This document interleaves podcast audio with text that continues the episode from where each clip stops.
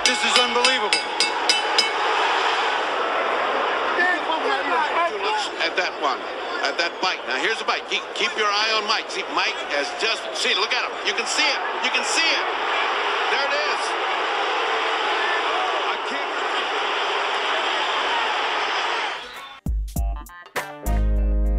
Em junho de 1997, um evento muito legal esportivo estava para acontecer. A luta entre Mike Tyson e Evander Holyfield, os dois grandes lutadores da época, iam se enfrentar novamente nos ringues. Eu queria muito ver a luta, eu via as lutas do Mike Tyson, não era um fã de boxe, mas via as lutas do Mike Tyson, mas eu tinha um voo, eu ia fazer um intercâmbio nos Estados Unidos e o voo ia acontecer justo na hora da luta, então eu não assisti a luta e quando eu cheguei num aeroporto para fazer uma escala, esperar umas horas lá, não era tão fácil, 97, não era tão fácil saber resultados de eventos esportivos, porque não tinha internet, se tinha TV no aeroporto, você tinha que esperar passar aquilo, porque ficava passando outros assuntos. O jornal ainda não tinha publicado, porque tinha acontecido de madrugada. Então, eu não sabia o que tinha acontecido. Aproveitei para ligar para os meus pais, para avisar que estava tudo bem na viagem, e perguntei pro meu pai: "E aí, o que aconteceu com a luta do Mike Tyson?" E ele falou: "Meu, Mike Tyson mordeu a orelha do Evander Holyfield e a luta foi interrompida. E ele foi suspenso e o Holyfield ganhou. Não, pai, fala sério, o que aconteceu? Ele mordeu a orelha do cara. Ah, vá! Serião. Ele mordeu, é verdade, mordeu a orelha do cara e ele foi suspenso. E a luta acabou. Parecia muita lorota do meu pai. No fim das contas, fui descobrir no dia seguinte que realmente aquilo tinha acontecido.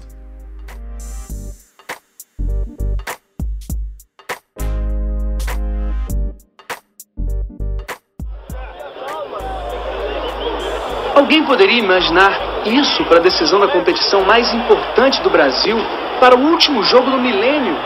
Não era para ser assim.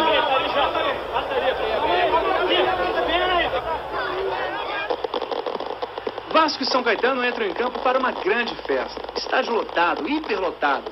Oficialmente, São Januário comporta 40 mil pessoas.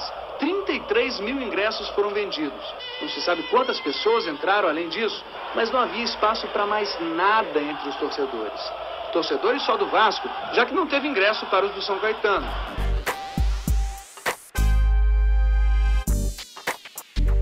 No fim do ano 2000, a final da Copa João Avelange, que foi o campeonato brasileiro daquela época, juntou Vasco da Gama, que foi o campeão do módulo azul, e o São Caetano, o improvável São Caetano, campeão do módulo amarelo. E eles se enfrentaram em São Januário, estádio do Vasco da Gama. Não me lembro bem porquê, mas eu não pude ver esse jogo. Que eu queria muito, estava bem interessado nesse jogo, mas eu não pude ver. Talvez por causa de alguma viagem, não me lembro direito. O fato é que eu não consegui ver.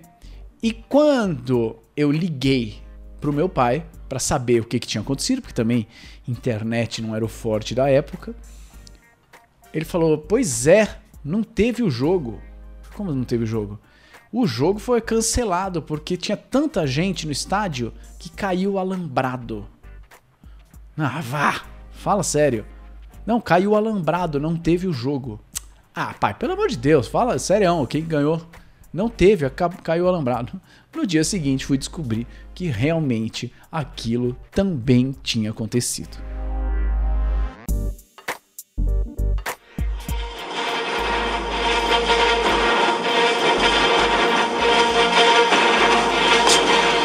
It's 8:52 here in New York. I'm Brian Gumbel. We understand that there has been a plane crash on the uh, southern tip of Manhattan. You're looking at the uh, World Trade Center. We understand that a plane has crashed into the World Trade Center. We don't know anything more than that. We don't know if it was a commercial aircraft. We don't know if it was a private aircraft. We have no idea how many were on board or what is what the extent of the injuries are right now. We are uh, we have I understand an eyewitness on the phone right now. Sir, sir, good morning. This is Bryant Gumbel. Could you tell it? Could you give us your name? Yeah, my name is Stuart. Stuart, where are you right now? I'm working at a restaurant in Soho. All right, so tell us what you saw, if you would. I literally, I was waiting at a table and I literally saw a, it seemed to be like a small plane. I just heard a couple noises. It looked like it like bounced off the building and then I heard a, I just saw a huge like ball of fire on top. And then the smoke seemed to simmer down and it just, um, you know, a lot of smoke was coming out and that's pretty much the extent of what I saw. Can you tell us about the scene down there right now? Um, right now, people are just on the street looking at the building. The building, there's just a lot of smoke. Um, Em setembro de 2001, eu fui viajar com os meus pais para Nova York. Eu estava na faculdade, mas a faculdade estava em greve, então eu não tinha exatamente um grande motivo para voltar. Meus pais estavam cogitando talvez ficar mais um pouco, estender a viagem, mas a gente desistiu e voltou no dia que a gente já tinha programado de voltar mesmo, que foi no dia 9 de setembro. Dois dias depois, dia 11 de setembro de 2001, aconteceu o ataque às Torres Gêmeas. Eu estava em casa, comecei a ver aquilo na TV, liguei pro meu pai, que estava trabalhando. Falei, pai, sabe as Torres Gêmeas que a gente foi lá, viu em Nova York semana passada? Ah, meu, dois aviões bateram nas Torres Gêmeas, tá explodiu, tá pegando fogo o negócio. O quê? Aviões bateram nas Torres Gêmeas, World Trade Center. Ah, vá! Tá me sacaneando por causa das coisas lá do Mike Tyson e do, do Vasco São Caetano. Tô falando sério, é verdade. Não, mas isso aí é no videogame? Não, bateu na Torre Gêmea o negócio. Ah, vá! Vá! Para, para com isso. É mais, avisa pra sua mãe que eu venho almoçar, tá? um podcast sobre criatividade, comunicação e conexão. Alô Brasil! Alô Brasil! Mauro Fantini falando. Esse é mais um episódio do Nota 6. Esse podcast tão cheio de efeitos sonoros e edições chiques. No episódio de hoje, eu quero trazer uma pergunta que apareceu nessa semana para mim no Instagram, que traz uma reflexão interessante, que é a pergunta não foi exatamente essa, mas eu vou transformar nisso toda apresentação precisa ser divertida? Toda apresentação precisa ser divertida? Se você acompanha o Nota 6 já faz um tempo, você sabe que eu gosto da informalidade, eu acho que divertido não é o contrário de, de sério, divertido é o contrário de chato. Você deve ah, compartilhar de alguns valores e acreditar nisso também, senão você não estava aqui. E por isso, às vezes aparecem essas, essas perguntas para mim.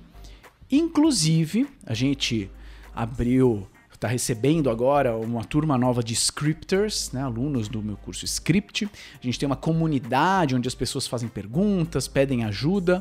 E uma das perguntas que apareceu é a seguinte: Oi, pessoal, eu entrei na comunidade ontem, tem uma apresentação para fazer e eu planejo utilizar o script para ela. Sou enfermeira e trabalho no tratamento de feridas em domicílio e vou ministrar uma capacitação de feridas para técnicos de enfermagem trabalham na UBS. Minha principal dificuldade para essa apresentação é: eu trabalho com produtos que não tem na rede pública, ah, mas eu por isso que eu consigo cicatrizar mais facilmente. Então, será que os caras não vão achar meu? Será que essa realidade aí sua não é a nossa realidade? Então, essa é uma dificuldade dela. E a outra dificuldade é a seguinte: como eu posso deixar essa apresentação divertida, sendo que ela é sobre feridas, contém imagens feias e mal encaradas por muitos? Meu objetivo é que eles aprendam a usar racionalmente os produtos disponíveis na rede pública e gostaria de me tornar referência no tratamento de feridas. Agradeço os pitacos desde já. Interessante, hein? Interessante. Como é que eu deixo uma apresentação sobre feridas divertida? Pois é. Muito interessante. Então vamos lá. Divertido, e eu já vou, vou conectar com, com a história do meu pai, tá? Divertido não necessariamente quer dizer engraçado. Divertido não necessariamente quer dizer colorido, não necessariamente quer dizer meme, piada, música.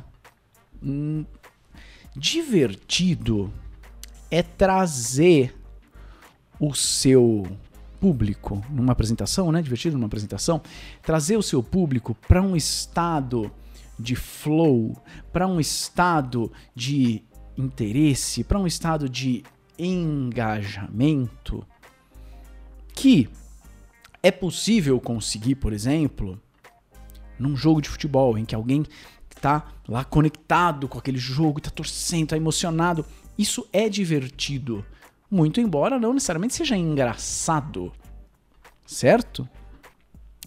Uh, divertido, a origem né, de divertir, de diversão, vem de diver, divertir, né, de afastar, apartar, divergir, ser diferente, virar-se, voltar-se.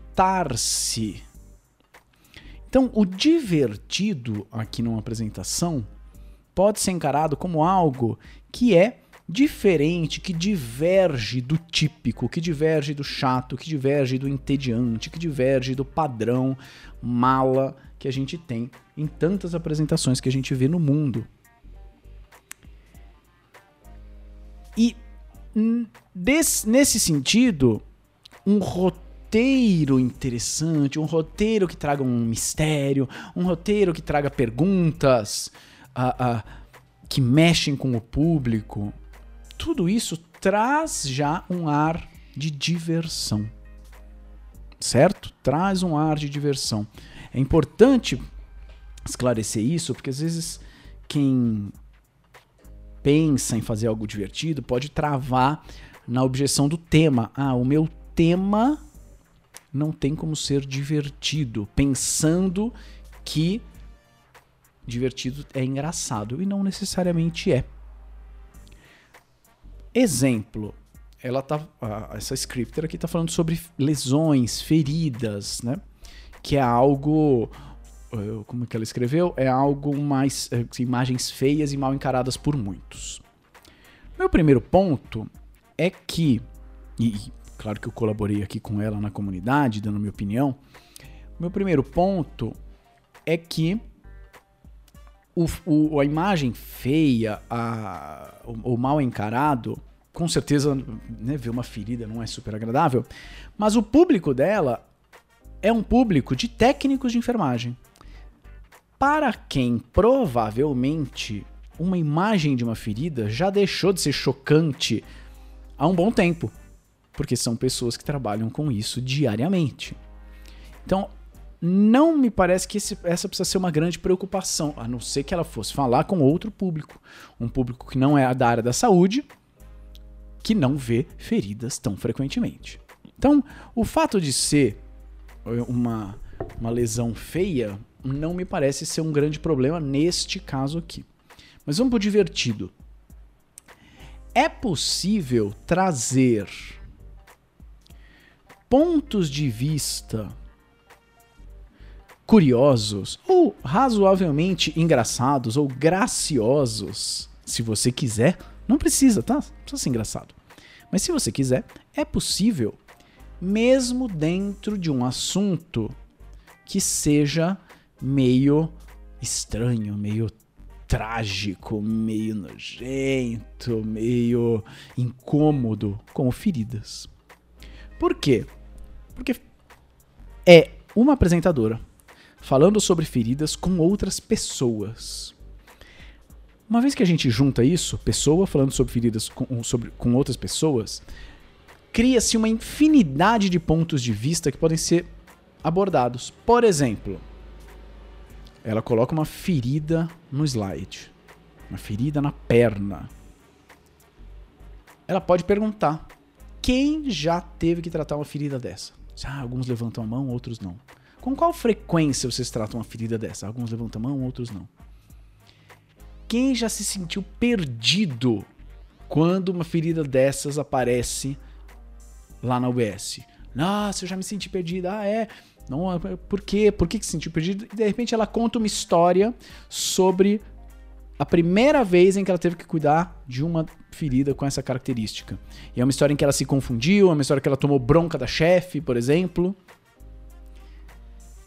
Percebe que é possível achar narrativas e pequenos fios lógicos que sejam interessantes, sejam curiosos, mesmo dentro de um assunto tipo lesões bizarras.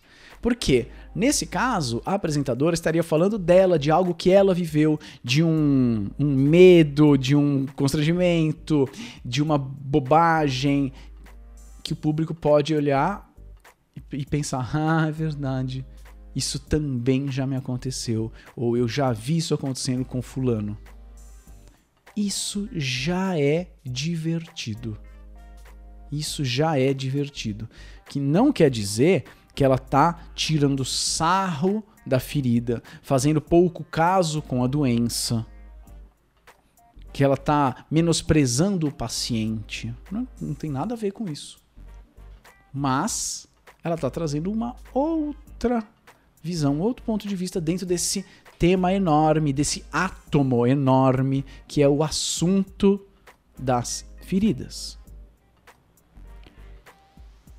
Por exemplo, eu contei essa, essas três interações que eu tive com meu pai, que são interações em que notícias, fatos absurdos, né, que um estava contando para o outro, eram muito improváveis e o outro não tinha como saber. Né? O Mike Tyson morder a orelha do Evander Holyfield, o, o alambrado de São Januário cair e as Torres Gêmeas. Percebe que é uma história uh, curiosa, que tem a ver com a tecnologia, tem a ver com verdade e mentira, tem a ver com pai e filho. Ela pode trazer um uma risadinha, você não é, nossa, que engraçada, mas pode trazer uma risadinha, pode, você vai acompanhando a história, acha interessante. E ainda assim, ela fala de três situações que giram em torno de violência, de machucado, de dor. Na primeira situação, são dois atletas, um morde a orelha do outro. Ok, em termos quantitativos, populacionais, não é tão chocante assim, mas se você tivesse a sua orelha mordida pelo Mike Tyson, você ia achar chocante sim. Na outra, é um alambrado de um estádio que cede, teve um monte de gente ferida. Caraca. Na terceira é o 11 de setembro. Milhares de mortos, meu, terror absurdo. E nessa história que eu conto, de modo algum estou fazendo pouco caso das situações. Elas são o pano de fundo para falar sobre a minha relação com meu pai nessas situações de contar notícia.